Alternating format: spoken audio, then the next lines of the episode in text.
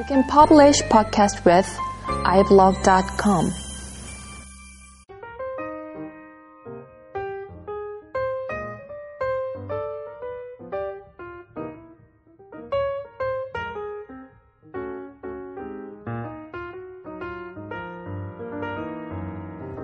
안녕하세요. 소프트웨어 다이제스트 강태욱입니다.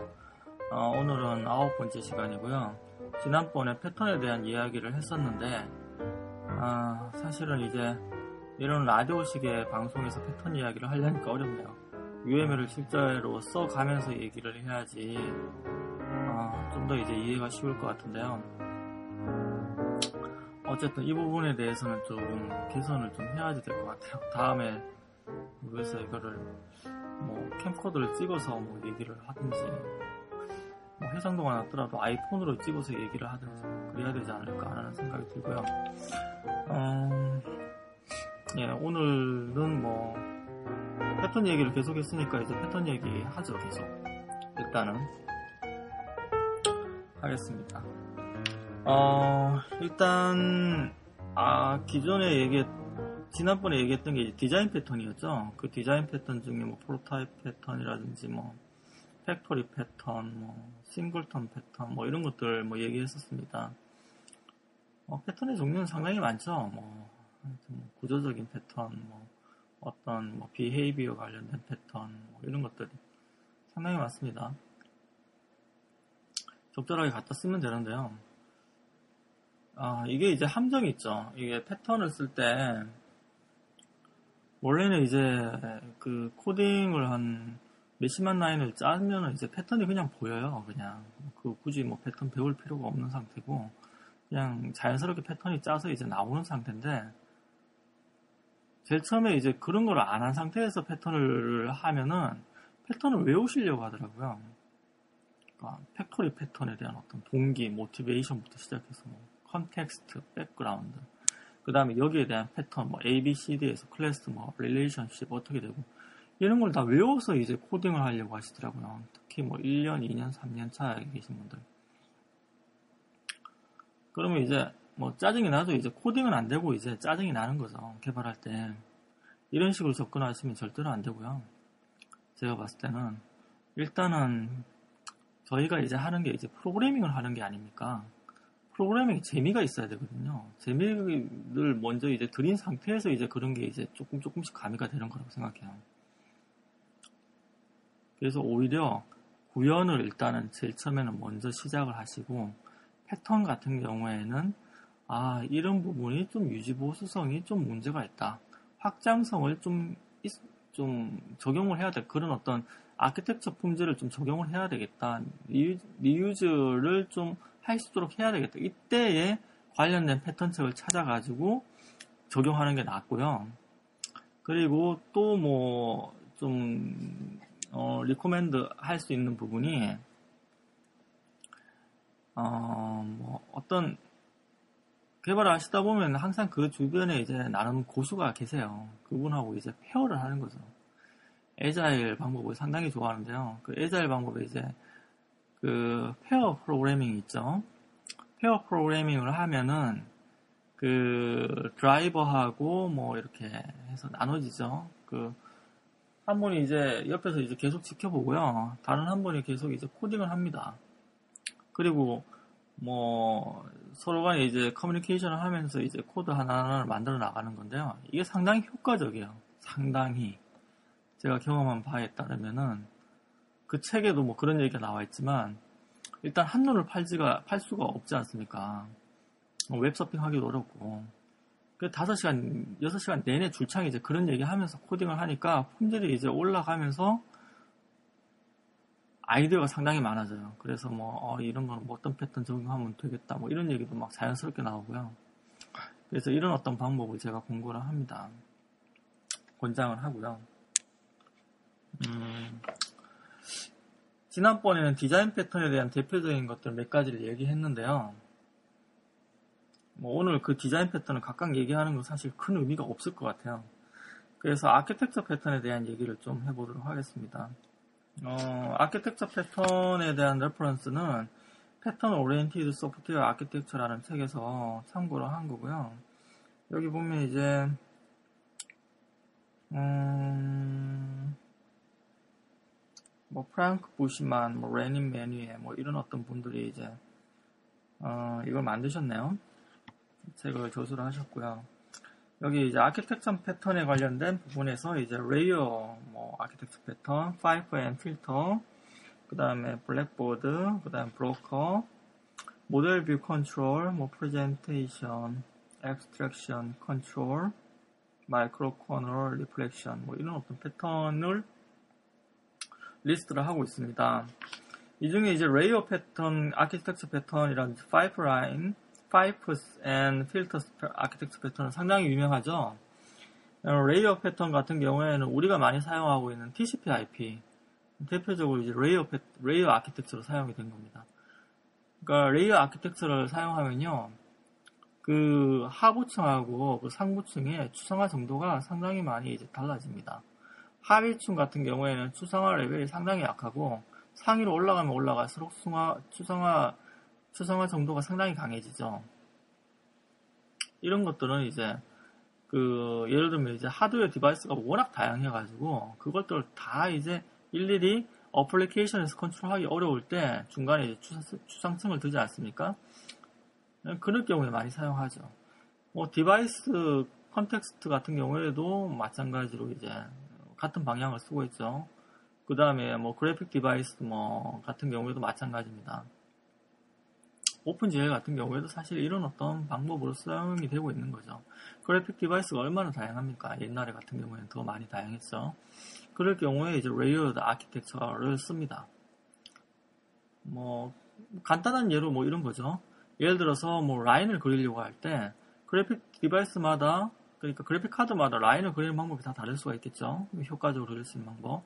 하지만 상위에서 봤을 때는 좌표 두 점 주면 되지 않습니까? P1하고 P2. 그러면 그 안에 있는 것들은 뭐, 뭐 어떻게든 그려내, 그려내면 되는 거죠. 하드웨어가. 이럴 경우에 그런 명령을 call하는 부분들을 이제 상위층에서 추상화를 하는 거고요. 하위층에서 이제 그 call을 받아서 각각 하드웨어적으로 이제 그거를 이제 define을 하는 거죠. 그 뭐, 그 하위층에서는 이제 그, 그 어떤 카드를 이제 컨트롤을 해야 되니까 뭐, interrupt 같은 거를 컨트롤 할 수도 있고요. 뭐 여러 가지 방법으로 컨트롤 하겠죠. pipe and filter architecture pattern 같은 경우에도 뭐 마찬가지입니다.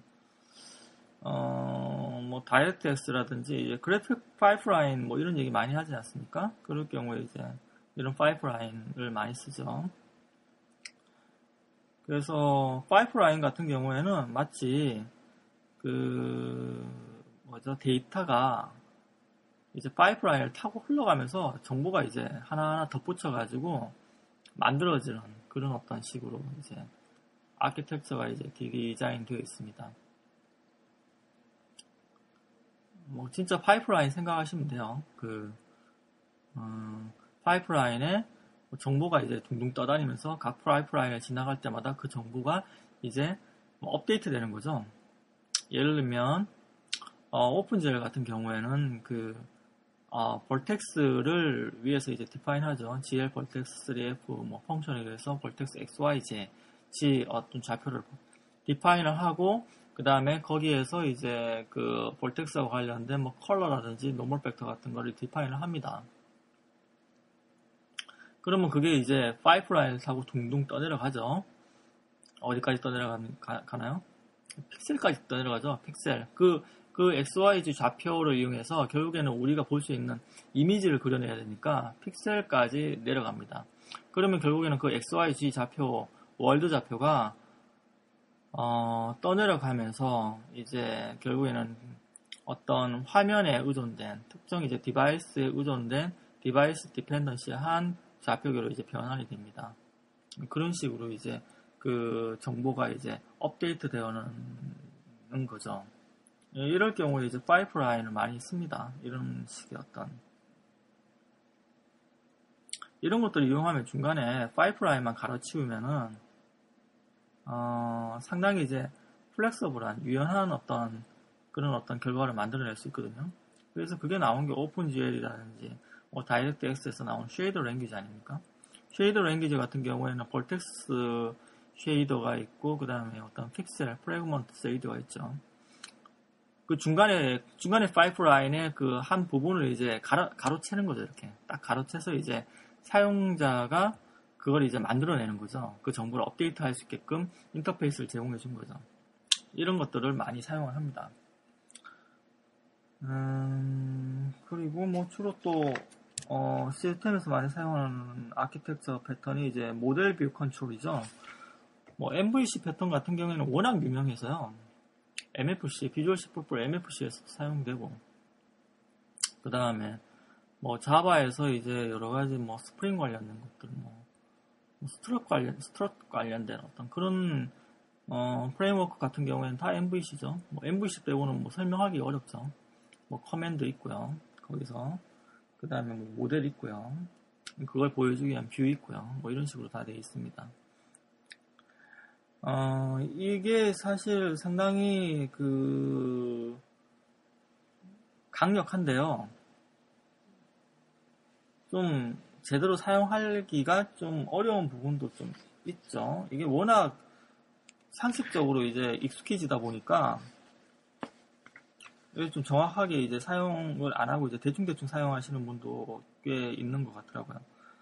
일단 이게 나온 게 사실 이런 거죠. 뭐 user interface가 막 업데이트 되는데 그 안에 뭐 그 business model에 막 영향을 막 미쳐가지고 그게 막 영향을 받아서 다시 다시 그 부분을 손질을 해야 한다든지 뭐 이런 것들 아니면은 역으로 이제 business model이 바뀌는데 data entity가 막 바뀐다든지 뭐 이런 것들 있죠.